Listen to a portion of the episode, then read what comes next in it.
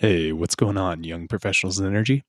My name's Mark Heineman, and I'm with Young Professionals in Energy's Denver chapter. Uh, Jake Adamson again wasn't able to join us for our third interview, but have no fear, he'll be back for episode number four.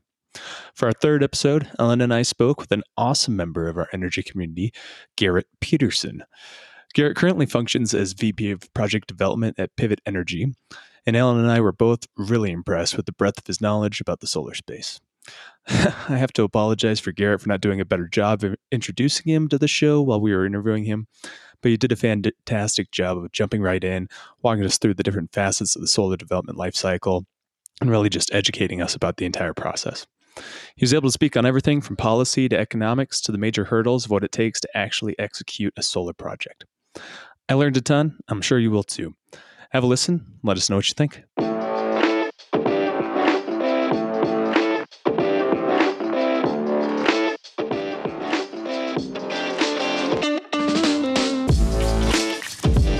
All right, welcome to another episode of Young Professionals in the Energy podcast. My name is Mark Heineman, and I'm your host. I'm here with my co host, Ellen Scott. Hello. Let's uh, introduce our guest for today, Garrett. Do you want to give a little intro about yourself? Yeah, good morning, Mark, Ellen. Thanks for having me. Uh, my name is Garrett Peterson. I am the VP of Project Development for Pivot Energy. We are a uh, about a 35 person shop that does solar development and solar software in headquartered in Denver. Awesome. Very cool.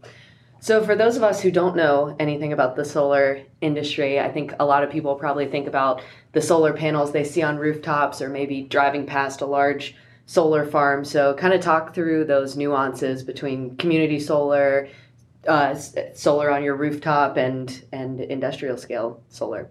Yeah. So it's it's kind of three different sizes. Uh, a residential rooftop is something that is backfeeding a meter or an electrical panel that is owned purely by one customer, the homeowner or say a small business owner.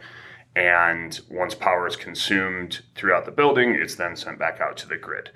Uh, community solar is more of a centrally located array that provides bill credits to customers who subscribe but there's no direct power going to their house from a community solar project.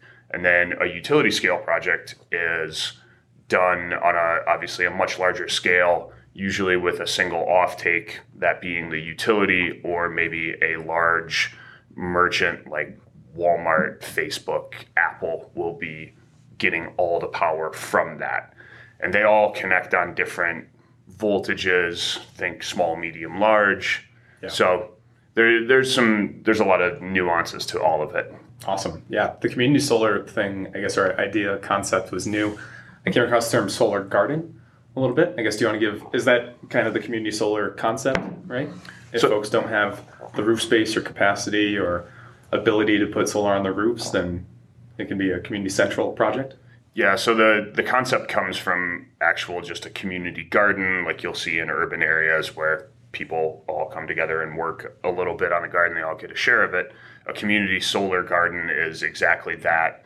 A resident that doesn't have the ability to put solar on their rooftop, or a business that owns 10 floors of an office building and can't put solar anywhere, they what they do is subscribe. And the biggest difference between um, say putting panels on your your own house or a community solar is community solar is not out of pocket to somebody who's subscribing. They're just getting a discounted rate on their power from something usually located centrally, like within a 50 miles of where they live. Right. Awesome. But they still have an opportunity to take that or use that energy source if they want it, right? Yes. Yep. And so, primarily, what you're working on is community solar projects, correct? Can you talk through some of your roles and responsibilities at Pivot? Yeah. So, community solar is the, the majority focus of our business. We mm-hmm. do some what would be commercial and industrial, but I would say three quarters of our business is community solar.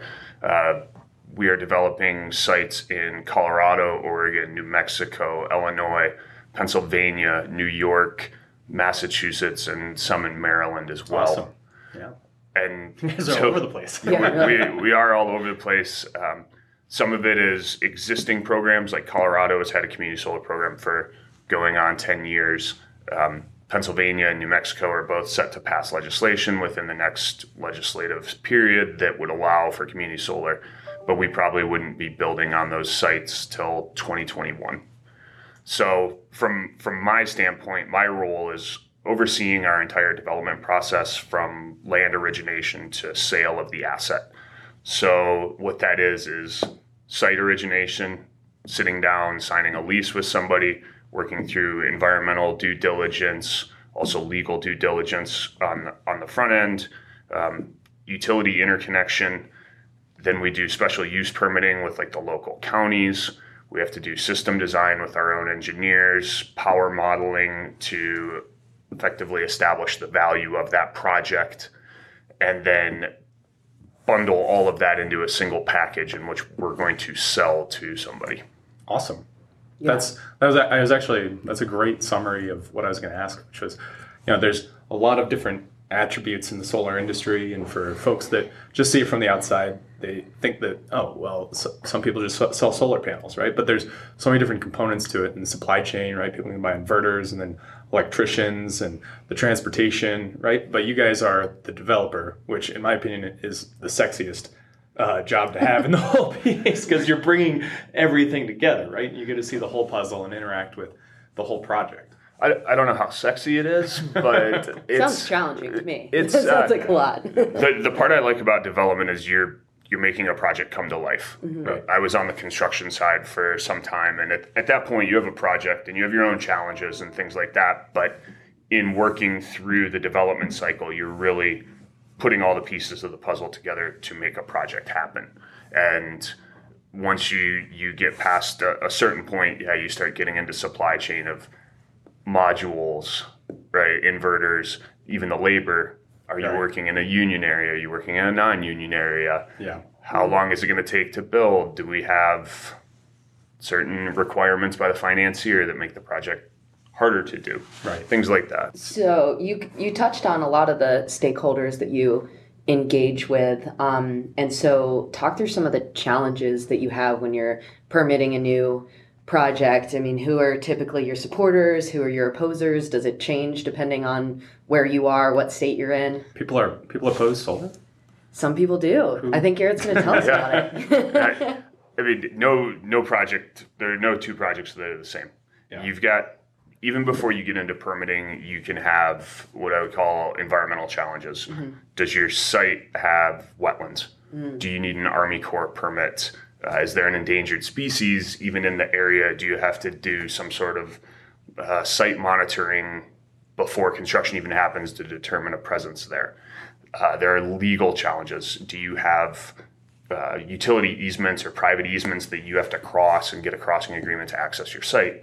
Is there an abandoned pipeline that now needs like a phase two environmental survey mm. because it might have been leaking for the last 20 years. Like all those little things can basically end a project before it starts. Yeah. But then you get into the actual special use permitting of a project. So every every place has its own county code, what's allowed, what's an allowed use and we're typically developing sites either on industrial or agricultural land. And so we have to get a, a zoning variance or a special use permit for that. All those meetings are public. Right. So there's going to be public input, right? Obviously, the proponents of the, the project are the landowner. They're going to get a lease payment for the life of the system, so they're in favor of it. Um, most lo- of the time. Most, unless, unless they have another purpose for their land. Or, sure. yeah. Um, a lot of the time the city or county board is actually very much in favor of it mm. yeah. or maybe not very much in favor but at least level-headed about the idea uh, they're going to receive taxes mm. from the development you know something that's on an agricultural parcel might increase the tax revenue 10x for that mm-hmm. right. it's more money going to schools roads things like yeah. that um, you also have uh, you have a have a county board that understands this is a new technology. It it kind of puts them on the map, right? Yeah. Like, hey, this this city wants to it install good, right? wants You've to install solar. Then they can use it. Yep. To, yeah. Th- there's going to bring jobs. There's mm-hmm. going to be news coverage about it. Something new. They they realize it's it's good for the local area. A lot of times there'll be people who are attending a public meeting for something else because it's it's not always st- strictly the the permitting of your project. It's a multitude of meetings, mm. and people might weigh in on that. There are concerned citizens or citizens who just follow all public meetings that will come to it and speak their opinion. Right Yeah. the opposition side of it, mm-hmm. what we largely deal with is a what I would call either a rational or irrational NIMBY mindset. NIMBY. Not in my backyard. Oh yeah, yeah, yeah, yeah. Yeah. So I don't know why I haven't heard that before. That Wait, acronym- really? Yeah, I haven't heard the acronym before. Oh yeah, I mean that is that is a, a, yeah, I mean, a I've very heard, important. I've acronym heard not in my backyard, but NIMBY. Yeah, Yeah. that is a very important. Ac- I feel uh, ignorant. Everyone has uh, knowledge gaps. yeah. so it, it's it's interesting that there will be people who stand up in a public meeting and say, "I think I know we need to do solar. I need to, that we need clean energy. I don't want to see it. Yeah. I don't want to see it from my I like my view of my grasslands. I Right. want to see it from my porch. Yep. I bought my house so that I could look at these grasslands or this mountain or this view, and now you're going to put solar panels obstructing. No. Yep. Unf- That's the problem that all energy development For faces, sure. right? Yeah. And and we try to address that ahead of time. If we have a parcel that we know we're going to develop solar on, we will go talk to every single parcel that touches that. Yeah.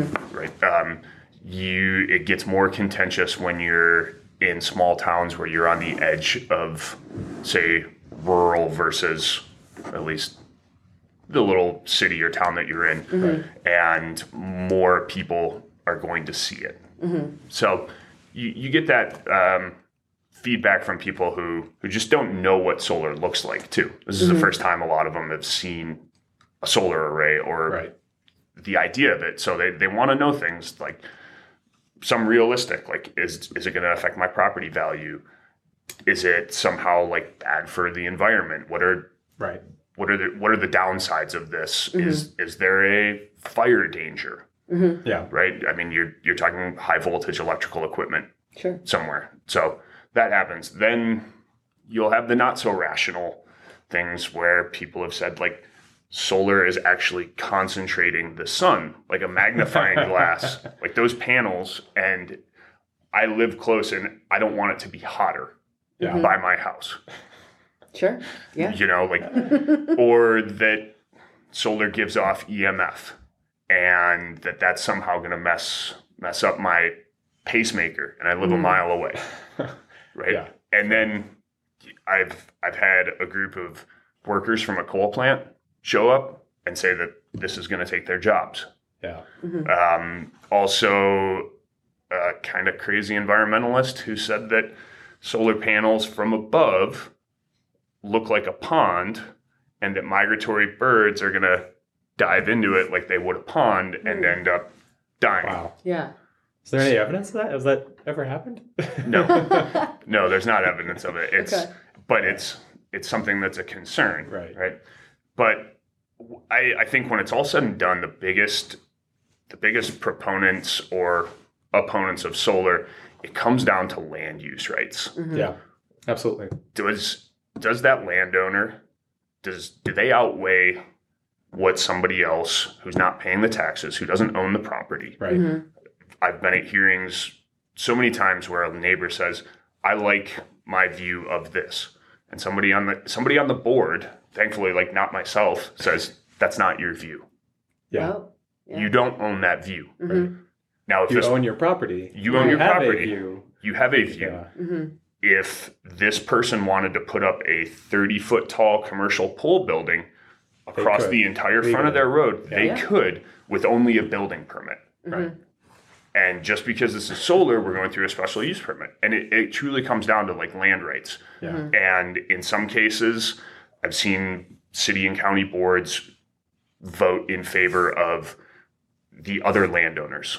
Really. There was mm. one in Illinois where it was a it was an area that was very nice horse farm property. Not not so much agricultural, like you know, like we're talking big white fences, Right. things like that. And there was a neighbor who was kind of the eyesore of the whole neighborhood in the sense that he w- he didn't take as much care of his property, and he basically said, "I'm going to lease my land for solar." and the neighbors all got together, hired a lawyer, and the lawyer argued that this use was not in the county's uh, planned unit Interesting. Oh, zoning Yeah. plan Yeah. and said it didn't align with the interests of the county So they're actually able to hmm. change policy. when in reality Yeah. all the owners just said like we don't like Mr. Jones and how he takes care of his property and we're not going to support him putting solar in. Wow. So they So it had nothing to do with the solar project. No. Everything to do with their relationship with with Mr. him. Jones. but the county favored you know Wow. that group of people who didn't own the property because they said, yeah, we kind of agree with it. And on the other side, I've had a county board say, well, you don't even actually own the property adjacent to this. You're renting that. Mm. So for you to say you don't want to look at it, who's to say you're not going to be there in two years? Right. Right. So, When this project's going to be there for 30 to 40 years. right. So, Well, I guess I might ask, what is the average lifespan of the projects that you guys are developing? so most of our projects are a minimum of a 20 year uh, life life cycle, just in terms of the interconnection agreement with the Okay. utility. So you guys have a 20 year power purchase or in- interconnection agreement Right. that you're, I guess, guaranteed revenue for the electricity that you generate. for that 20 years and then there are options to extend that with a mutually agreed upon terms of 5 or 10 years with the utility. Yeah. and then we sign our leases with our landowners to match what the interconnection agreement might look like. So 20 years with an option to extend 5 or 10 mm-hmm. Okay. so so most sites are say 30 years. They can continue operating. You can do all kinds of modeling. You don't know what the cost of power is going to be in 30 years. Sure. But at that point you can think that you've got an asset that's been completely paid off Yeah. and even if it the power being generated from it is a, a penny a kilowatt hour there's at least some residual cash flow to that mm-hmm. Right. so I guess, are you planning for that long of a payoff? I mean, in my mind, if I were developing it, I would want the payback to be during the certainty term, right? And not at the option agreement. the payback is is far closer to it's it's well before the certainty term Yeah. most payback on this depending on somebody's cost of capital is five to eight years Wow. Yeah. so they're Awesome. on a 20 year life cycle you've got 12 years of completely positive revenue Cost of capital can vary wildly, right? Right. I mean, uh, current interest rate's very, very low. Uh, but I mean, for a five day year payback, what is that? 8%, 10%, 12%? Tip, our typical model is an 8% unlevered IRR Yeah. that that's what most capital funds have to meet. A a utility that is say has an investment group Right. might be able to use the utilities money that's got a much lower cost of capital. And They, they might have a 4% or. They might have a four or a five, a um, a boutique investment. capital group that is owning like a say like a biogas project or something where the returns aren't entirely proven yet mm-hmm. because they're the only one out there who might finance it they might want a 12% Right. Mm-hmm. so it varies but kind of the middle of the road is like that 8% irr Yeah. Nice. That makes a lot of sense. Mm-hmm. And I guess from from your guys' perspective as a developer, right? I, you kind of have two options. That I mean, if you guys find the financing yourself and can develop the project yourself, you're not just selling a service, but you could own the project long term, right? I don't know if that's kind of the business model that you guys take, or if I mean, if you're trying to raise the financing and then uh, sell the project after it's in production to somebody that wants a stable cash flow source, right? I know that's another model in solar. S- How, do so how does Pivot think about it? So right now we are aligned with multiple finance groups that we know more or less the terms of the deal. If it's a, a C&I project, a PPA with a What's C, what's C&I? C&I is commercial and industrial. Okay. So let's say you have a, a school district that has bonding capabilities, unlimited taxpayer revenue. listeners? Right. Somebody somebody will look at that model and say, okay, I'm I'm willing to buy that. That's that's a very low risk investment for me. Um, on the something like the community solar side, where you have 200 subscribers that you may have to actively manage. Somebody moves out of the garden, you've got to move somebody back in. There's a little bit more active investment. That might be a, a risk tolerance of a different group. But we've got those relationships where we know what type of project we're doing and who the project is going to go to. We as a company flip the project at a stage of which what we would call NTP or notice to proceed. It's effectively to the point that the project would be more or less ready to begin construction, Okay. but we're not financing the construction and we're not financing the debt to own it long term. Got it. So you guys are teeing up solar projects across the country for investors that don't know how to do the work themselves, but have the capital required to go and pull the trigger, and then and- everything just falls in place. And it's not that they might not want to do the work themselves. Yeah. Their fund might have a requirement to deploy $100 million annually. Right. Mm-hmm. and they need a network of developers across the country and all they're doing is one transaction after another Right. they don't have the time to do the life cycle of the whole development so we come to them and say hey i've got 12 projects in this portfolio they do the due diligence on it we provide all the documentation everything necessary from a legal standpoint a project permitting standpoint the environmental due diligence financial models power production and sell them a complete package Right.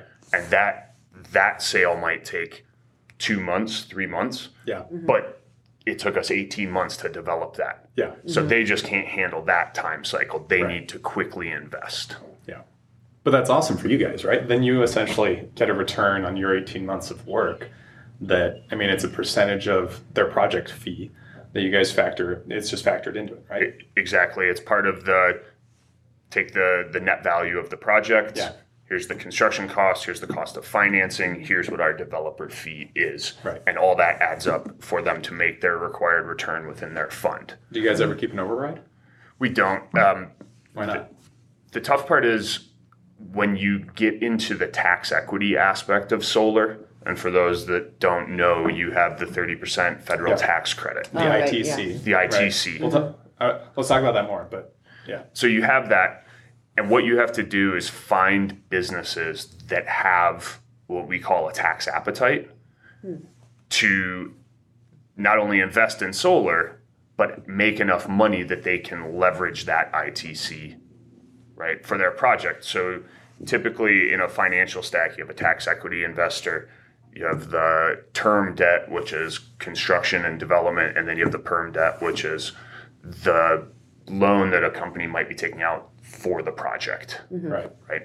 And so that tax equity investor is not actually the fund Okay. that's owning the project, they're partnering. Okay. And there are certain rules within the ITC that if I try to take a percentage ownership of it, it dilutes the tax equity.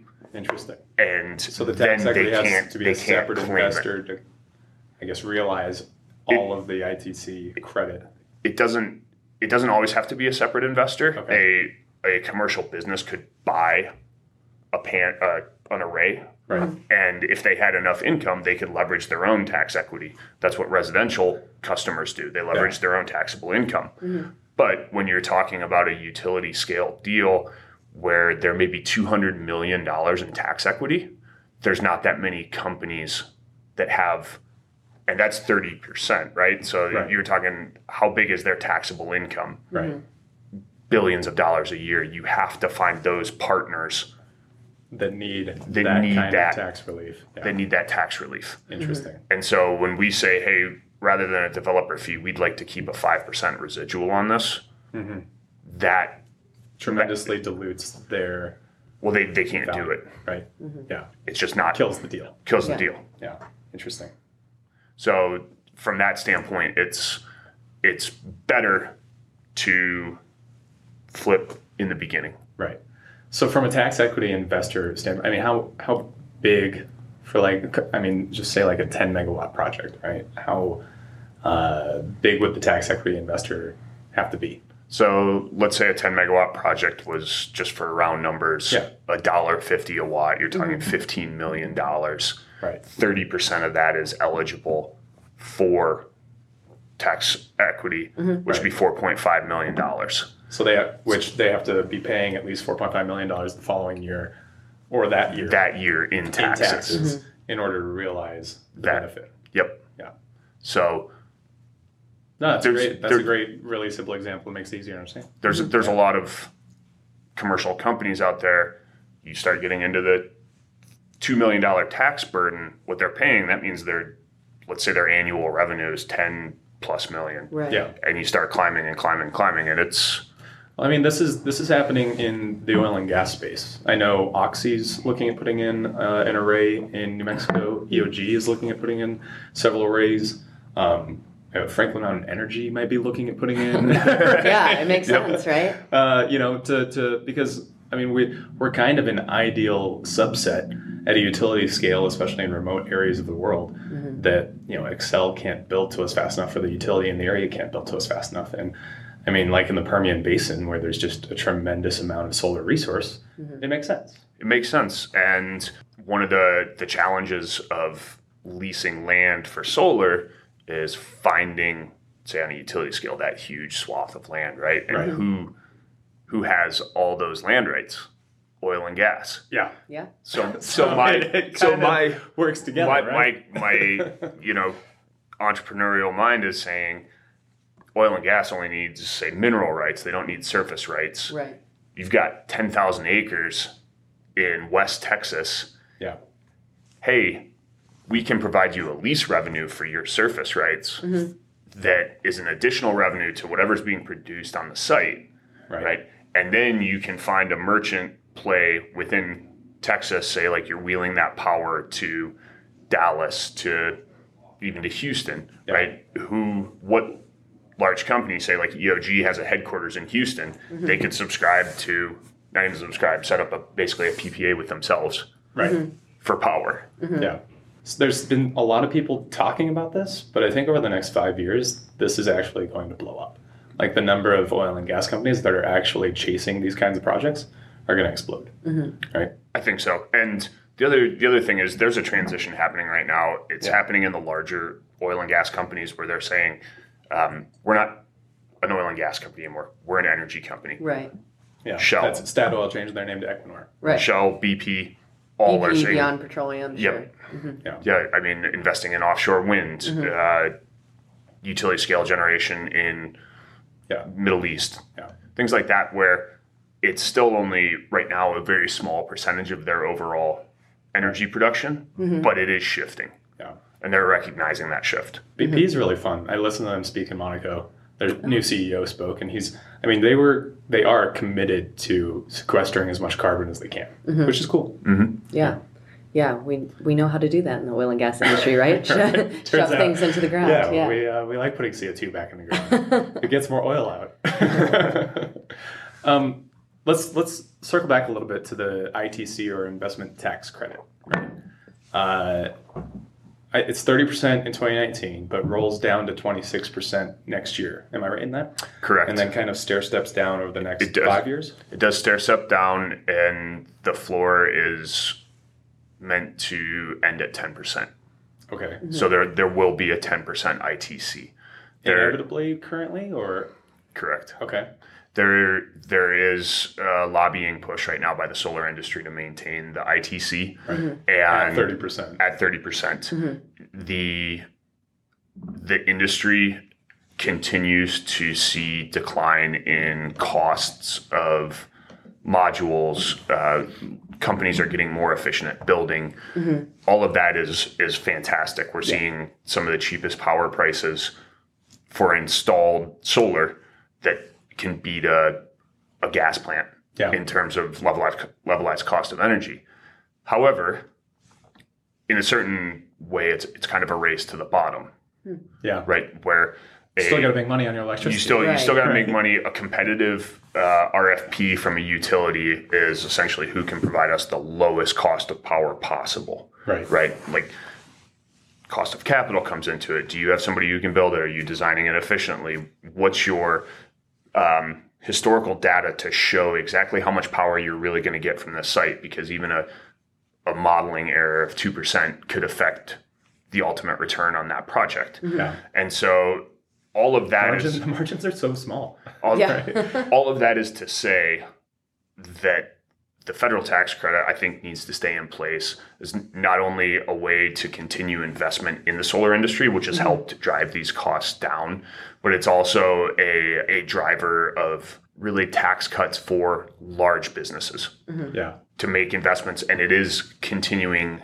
a growth of solar that is numerous jobs. I mean, the the fact that it's a it's not a subsidy per se, right? But rather a tax credit. So you're essentially just taking funds that otherwise would have gone to the government and been allocated to whatever else the government wants to spend them on, mm-hmm. and in, instead investing in an energy project. it's Right. investing in Which an, an energy My project. is yeah, absolutely, go for it.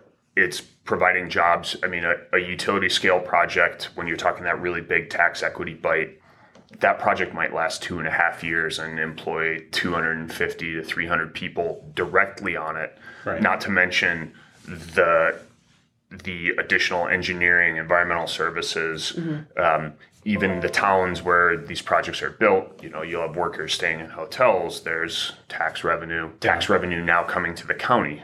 It, it's so I, I really like your point. Is it's not a necessarily a subsidy. Right. Mm-hmm. It's it's driving an investment. So I guess dropping it next year to the 26% instead of 30%. I mean, do you see that being detrimental to the industry and to the space? I don't see it being detrimental to the industry. The the cost of material goods is coming down. The companies that are building these projects are becoming more and more efficient. If 10 years ago you said, here's here's the cost of solar in 10 years that you're it's gonna have to be built at and everything, mm-hmm. people would laugh, right? I look at it a little bit like the say the price of a barrel of oil. In the mid 2000s to like 2014, everybody could make money when Right.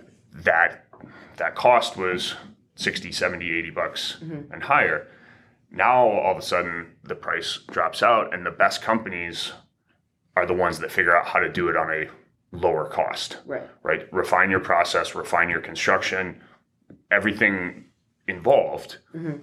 Because that's what you have to survive at Yeah. so i don't think the industry will die by any means um, there's that's a 4% decrease Yeah. it's not the end of the world. So th- we'll find ways around it. It's also you know it's going to happen, right? It's not like Yeah. the the oil price where you have no idea when it's going Yeah, to, sure. to, to Our, drop our, and bottom our out. commodity drops 4%. We're like, ah, happens. Yeah. But but right now, any project that I'm working on modeling for next year has that Yeah. 26% Incorporated ITC. into it. Right. right. Like I, I have to count on that. Right. I mean, your projects are you said around 18 months on on average, so you're already factoring that in, Right. right? But you're you're still finding projects for next year, and you still have buyers and Yeah. yeah. Yeah. Cool. Well, um, let's move to some of the career focused questions. Um, what inspired you to get into the solar industry? Uh, it's funny. I I kind of fell into the solar industry. Um, my my dad owned a construction company, so I spent every summer from the time I was about nine all the way through college on job sites. Yeah, I get that. And Cheap labor. yeah, very Yeah. very Right. cheap labor. I, I had a similar upbringing. Yep. and then my my undergrad was environmental science and biology. I was doing uh, environmental work actually for a couple different oil and gas companies in Wyoming and Utah, and our contract ended. Yeah. And a friend of a friend said, "Hey, I can make an introduction to this solar company."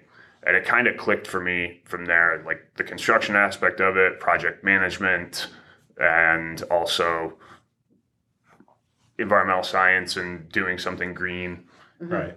kind of Yeah. all added up. Altruism helps Yep. with uh, millennials and career path, right? Yep. so went from there and now 11 years in the solar industry and it's it's been uh, a little bit of a crazy ride as everybody in the ener- energy industry can attest to Right.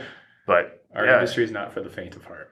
no People that struggle with uncertainty. Right. no Uh, what advice can you give to young professionals that are trying to get into the space or want to kind of develop a similar career path? I think the biggest thing that you have to do is map out where you want to get to. Where do you want to be in five years? It sounds very cliche, but map that out. What do you have to do to get to that point? You need to take take on roles outside of your existing job role within your company. Mm-hmm. Work across teams. Put your hand up. Say, I want to learn about this aspect of whatever I'm doing. Right. And if you're not vocal about that, the people that you work with are never going to know what your aspirations are. Mm-hmm. Absolutely. Now it's there's a fine line between saying like I want to be CEO of this company and being 22 years old, Yeah. or saying, hey, I really want to learn more about electrical design and this aspect of it, or financial modeling.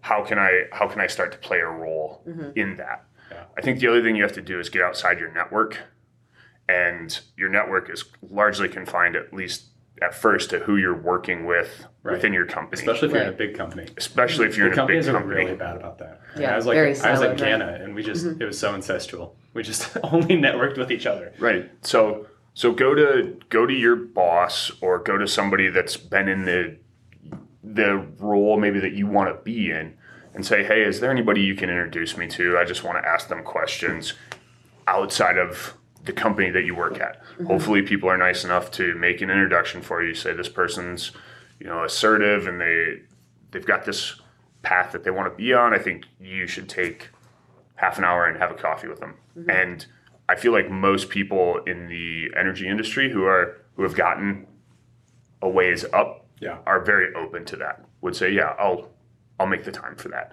absolutely. So you've got to be assertive in it. Someone isn't going to seek out and mentor you if you don't ask, Ask. right? Yeah. Necessarily. Yeah. Um, have you ever believed something to be true about the energy industry and then had your mind changed? Um, This could be in solar or broad energy. yeah. I I think maybe in in in this area I'd almost do the flip side of it where I think a lot of the energy industry as a whole thinks that the solar industry is this very go green, liberal, save the planet mindset in Yeah. industry, and on and, And on, it's a, not. on a on a certain on a certain level it is yeah, right. right on a certain Yeah. level it is, Yeah. Mm-hmm. but we're You're it's in it's to not a make money. group It's, it's not a group of people who are actively seeking to work for a nonprofit and you know almost like volunteering their time this Yeah. is this is a, a massive industry um, bloomberg energy just put out that they said the green economy is 7% of the us gdp Wow. Wow, so I didn't know that. I I mean, didn't either. you're That's you're, you're talking That's about true. an Wow. industry that, as a whole, like the people, they want to be in it. They want to make money. They want to have a good career. Yeah, It's it's not uh, this fringe, I guess, yeah. I sector think you're of, trying to of say it energy. nicely, but uh, I'll, I'll say a group of hippies running around trying to cha- change the planet one solar, one sunflower at a time, right? and there, there's definitely that in the solar industry. Uh-huh. But there's also, you know, utilities that are looking at this and saying this is a legitimate power source Yeah. that we need because things are happening Well, right and, now. and venture capitalists and private equity investors and mm-hmm. institutional investors that need stable cash flow for long, right? Yep. Yeah, I mean, so I think it's that mindset of that that solar is not this crazy hippies running around with sunflowers, right? It's Yeah. it's a legitimate industry that people want to be in. Yeah, An, an electrical an electrical engineer could go work for a large solar company working on complex utility projects, or they could go work for a construction company doing engineering for hotels or, or something like that. I mean, Mm-hmm. those are two very legitimate career paths. right. Yeah. So it's it's a lot of capital. It's a lot of money. It's a lot of construction and That's super cool. energy. Are there uh, any industry trends that keep you up at night? The ITC. I don't think about the ITC as much Okay. because we, like you said, we know it's coming. Start preparing for it. Mm-hmm. Um, trade related stuff, tariffs, module tariffs have significantly affected our industry. In 2018, a lot of companies put off hiring because they did not know what the outcome of this. Uh, there was a big court case between a couple right. module Yeah. I remember that. manufacturers Yeah. that claimed they had been irreparably harmed by Chinese made Yep. panels Right. when when in reality they had some pretty poor business practice to begin with. Mm-hmm. But just that case alone paused the solar industry for nine months. Wow. Com- companies stopped hiring. They they paused development on certain projects. Um, it, it was a big deal. So things like that. I guess I'll ask, I'll ask the question: Would you rather buy panels U.S. made or from China? There's not that there's not that many qualified U.S. manufacturers. Yeah. It's it's So just it's, almost, you, it's just a fact. it's just Yeah. a fact. Um, we're talking about a commodity now. Right. There's not five years ago there might have been a very distinct quality difference between something in say the U.S. versus China. Yeah. Right. It is now a commodity. Like what does that module cost? Yeah. right? And and I'm I'm talking like top tier, what are called bankable projects. Like Right. a JP Morgan says, we'll accept these ten panels on our site because they have been tested rigorously by international engineering firms. There's a gigawatt of them installed Yeah. internationally. Eight of those are going to be coming out of China, right? Two others are probably coming out of India. Okay. Do you see the U.S. changing or manufacturing any of those in the future? Probably not. I don't. Yeah. Wow. It's um, even inverters are again becoming a commodity. Yeah. The SMA, it was a, a German inverter company that had a headquarters here in Denver. They have um, downsized Yeah. that office to be more or less sales. They were manufacturing there and, and they're not. Interesting. It's um, just kind of a fact of Yeah. how things are. Yeah. What's What's funny though, you don't think about it like steel tariffs Yeah. affect the price of a project. All all of ground mount projects are built on steel piles with steel trackers attached, Yeah. right? Steel, Which I mean, Cost- literally just makes U.S. electricity more expensive. right? Cost, Right? It's cost like, do we want cheap materials that we import, or do we want cheap electricity? Right. if the cost of steel goes up twenty five percent, I just lost a penny or two on my job, Yeah. Mm-hmm. right? We see that in oil and gas all the time, Yeah. right? We, I bought a lot of pipe from Asia Right. in my career. And uh, when, you know, like you mentioned, 2018, when the tariffs were coming on, it was like, guys, this is just literally going to make our wells more expensive. Mhm. Yeah. Yeah. You've got two hundred and fifty miles of pipeline, Yeah. and the cost just went up by twelve percent. Yeah. Right? Wh- Who does that get passed on to? Yeah. Ultimately, The ratepayers. ratepayers. Yeah. So there's energy bills that kind of bail out what I would call failing technology. Ohio just passed a a pretty bad energy bill that propped up uh, three big coal plants. Wow.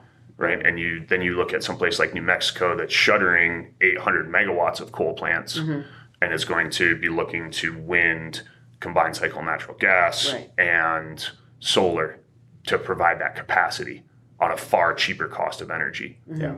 But a place like Ohio that has coal embedded in its history looks at that and their legislature said, no, we'll provide emergency funding and that is going to get passed on to the ratepayer. Wow.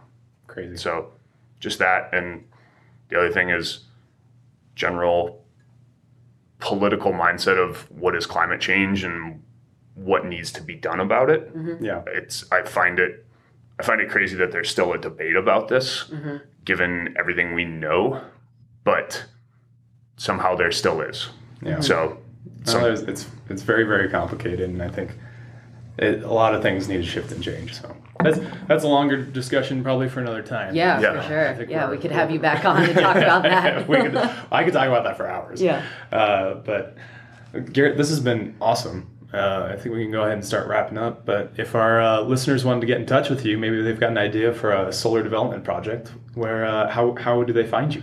uh, I'm on LinkedIn Okay. and you can also Just post Garrett Peterson. Yep. And you can post my email in the show notes or something like that if you want. Yeah, Great. We'll do that. Cool. All right. Thanks for chatting with us. Thank you. It's been a pleasure. All right. There you have it. Garrett Peterson. What a rock star. I, for one, was super impressed with his knowledge about the entire solar industry, and hopefully you guys were too. If you're interested in developing your own solar project, we highly recommend reaching out to Garrett to at least get some guidance about where the biggest opportunities might be in your own project. His email address is in the show notes below, and I can guarantee he can help. If you're interested in getting more involved with YPE, don't be afraid to reach out to us.